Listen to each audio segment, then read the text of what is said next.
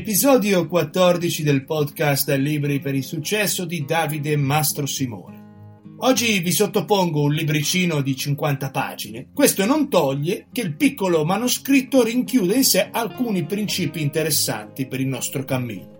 L'autore è Russell Canwell, un ministro battista, filantropo, avvocato e scrittore americano che il secolo scorso andava per villaggi negli Stati Uniti a portare una conferenza che poi si è trasformata in questo libro intitolato Terre di Diamanti. Innanzitutto, qui stiamo parlando di un manoscritto che è uno dei primi di crescita personale. È interessante vedere come un secolo fa certe cose funzionavano e funzionano ancora. C'è un pizzico di religiosità in questo testo, che evito di menzionare perché personalmente mi reputo una persona spirituale ma non religiosa. Il mio cervello automaticamente filtra e blocca ogni messaggio invischiato di religiosità lascia passare solo quelle informazioni che dipendono da noi stessi e non da qualche mano invisibile che possa accelerare o bloccare i processi. Le terre di diamanti di Conwell non sono nient'altro che le opportunità. Tutti abbiamo le risorse, la possibilità di trovarle, prenderle e sfruttarle senza nemmeno muoverci dalla nostra comunità. Si possono estrapolare alcuni principi da questo libro. Il primo è sii felice con quello che hai. Se basiamo la nostra vita sul miglioramento materiale costante, finiamo per partecipare a una corsa senza un traguardo. Indipendentemente da che macchina possiedi oggi, ce n'è sempre una più cara, ma una volta che compri quella più cara e riesci a comprarla in qualche modo, ce ne sarà un'altra ancora più cara, un modello nuovo, e si entra in un tunnel dove è impossibile uscirne. È molto più sensato essere felici con quello che uno ha piuttosto che basare la propria vita nel miglioramento materiale. La felicità è un processo interno, non dipende da quello che succede fuori. Secondo punto, non fa differenza dove ti trovi.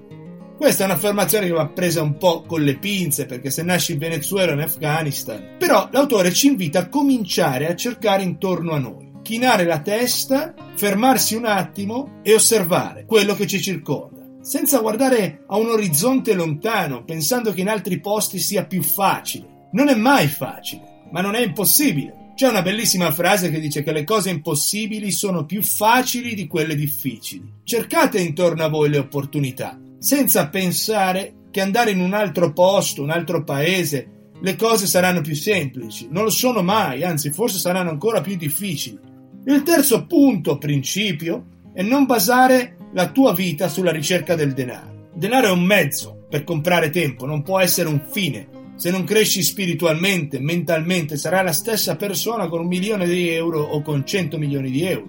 L'obiettivo non può essere accumulare denaro fine a se stesso. Le opportunità si fondano sul valore che dai ai clienti. E qui ha ragione. Se pensi a un'opportunità di business come al valore che tu puoi dare a 10, 100, 1000 persone, poi loro saranno disposte a pagare per avere quel servizio.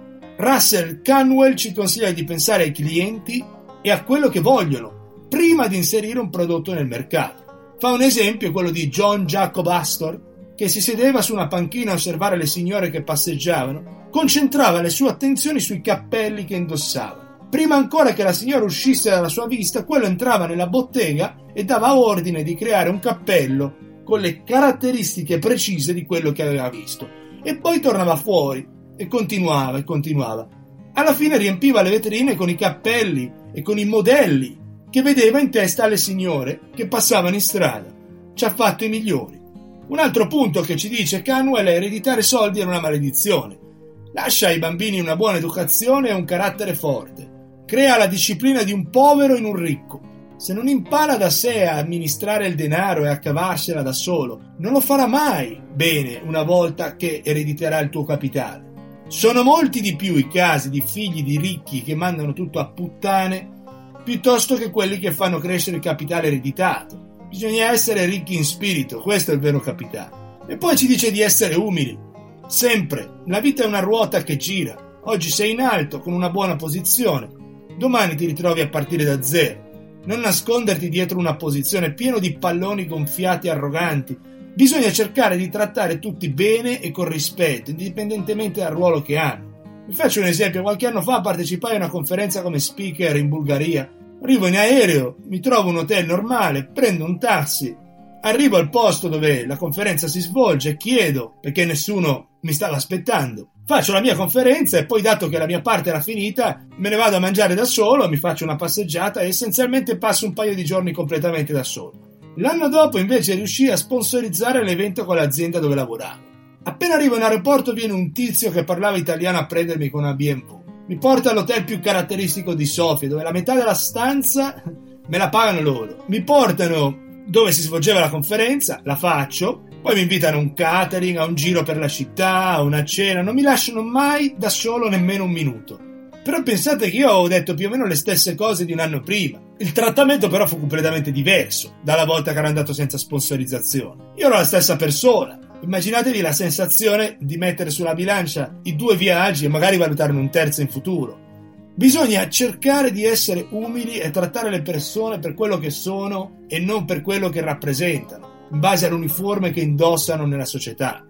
Il libro poi finisce con una frase d'impatto che è la grandezza consiste nel compiere imprese con pochi mezzi, negli aspetti più semplici della vita, nell'aiutare il prossimo e nel fare del bene alla propria città e al proprio paese. Vi consiglio di leggere questo libricino perché ci si mette 40 minuti. E poi c'è una storiella molto simpatica che racconta il libro per concludere la puntata di oggi. Durante un viaggio lungo il fiume Tigri, ingaggiamo una guida di Baghdad per condurci giù fino al Golfo Persico. Era un tipo originale che si sentiva in dovere, oltre a guidarci giù per il fiume, di intrattenerci con alcune storielle. Ma ce n'è una che vorrei ricordare e narrarvi ora. Ci raccontò che un tempo sulla sponda del fiume Indus viveva un persiano di nome Al-Afed, che possedeva una grande fattoria, con frutteti, campi e giardini. Era molto ricco e aveva una moglie bellissima e dei bambini splendidi. Era insomma un uomo benestante e soddisfatto. Era benestante perché soddisfatto. Un giorno venne a trovarlo un vecchio monaco buddista, uno di quei saggi d'Oriente. Si sedette accanto al focolare di Alafed e spiegò al vecchio fattore come era stato creato il mondo. Gli disse che una volta tutto era un enorme ammasso di nebbia e che l'Onnipotente cominciò a muoverlo, prima lentamente e poi sempre più velocemente, finché egli, con un turbino, trasformò l'ammasso di nebbia in una grande palla di fuoco. Questa, rotolando e bruciando altri ammassi di nebbia, e quindi raffreddandosi, condensò l'umidità, che ricadde in piogge copiose sulla superficie della Terra, raffreddando la crosta terrestre poi l'interna massa incandescente. Facendo scoppiare la crosta durante il raffreddamento, innalzò le montagne, le colline e le valli di questo nostro mondo meraviglioso. Poi, se questa massa incandescente esplodeva e si raffreddava rapidamente, diventava granito. Se si raffreddava meno rapidamente, diventava rame. Se si raffreddava lentamente, diventava argento, ancora più lentamente oro, e dopo l'oro si formavano i diamanti. Il vecchio monaco disse ad Al-Hafed che se avesse posseduto un diamante delle dimensioni di un'unghia del pollice, avrebbe potuto acquistare una dozzina di fattorie come la sua. Con una manciata di diamanti potresti comprarti la provincia, con una miniera potresti procurarti titoli e troli. Alla Fed imparò tutto sui diamanti quella notte e quando andò a letto era un uomo povero. Desiderava un'intera miniera di diamanti. Il giorno seguente, di buon'ora, supplicò con impazienza il monaco per sapere dove era possibile trovare i diamanti. Bene, rispose il vecchio. Se vuoi diamanti devi trovare un corso d'acqua che scorra su sabbie bianche in mezzo ad alte montagne. In quelle sabbie candide sei sicuro di trovare sempre i diamanti. Bene, disse alla Fed. Vedremo. Vendette la fattoria, affidò alla sua famiglia dei parenti e se ne andò alla ricerca dei diamanti. Iniziò la sua ricerca nelle montagne del Mesne, quindi in Palestina, e poi proseguì in Europa. Continuò a girovagare alla ricerca dei diamanti. Infine, quando ebbe terminato tutto il suo denaro e fu ridotto in stracci, un'onda gigantesca gli si aprì davanti in una spiaggia a Barcellona, in Spagna. Il povero forestiero affamato non resistette alla tentazione di gettarsi nel mare e sparì sotto i flutti spumeggianti per non riaffiorare mai più in questa vita.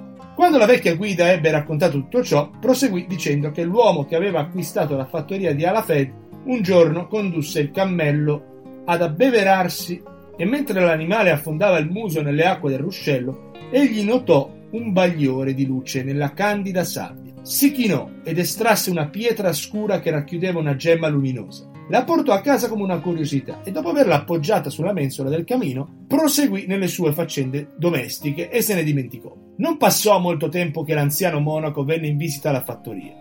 Nell'istante in cui vide la pietra e notò il lampo di luce, esclamò più volte: Questo è un diamante! Questo è un diamante! È tornato alla Fed! Oh no, non è un diamante, ma una semplice pietra che abbiamo trovato in giardino. Ma, replicò il monaco, io so che è un diamante, ti dico che è un diamante. Corsero fuori in giardino, rimescolarono la sabbia e trovarono degli esemplari ancora più belli. Così, disse la guida, e amici, è proprio la verità. Così furono scoperte le miniere di Golconda, le miniere di diamante più ricchi di tutta la storia, interi acri di diamanti. Sì, amici miei, acri di diamanti. Ogni acro di questi campi diamantiferi di Golconda ha prodotto diamanti che hanno decorato le corone dei monarchi di tutto il mondo. Grazie e alla settimana prossima.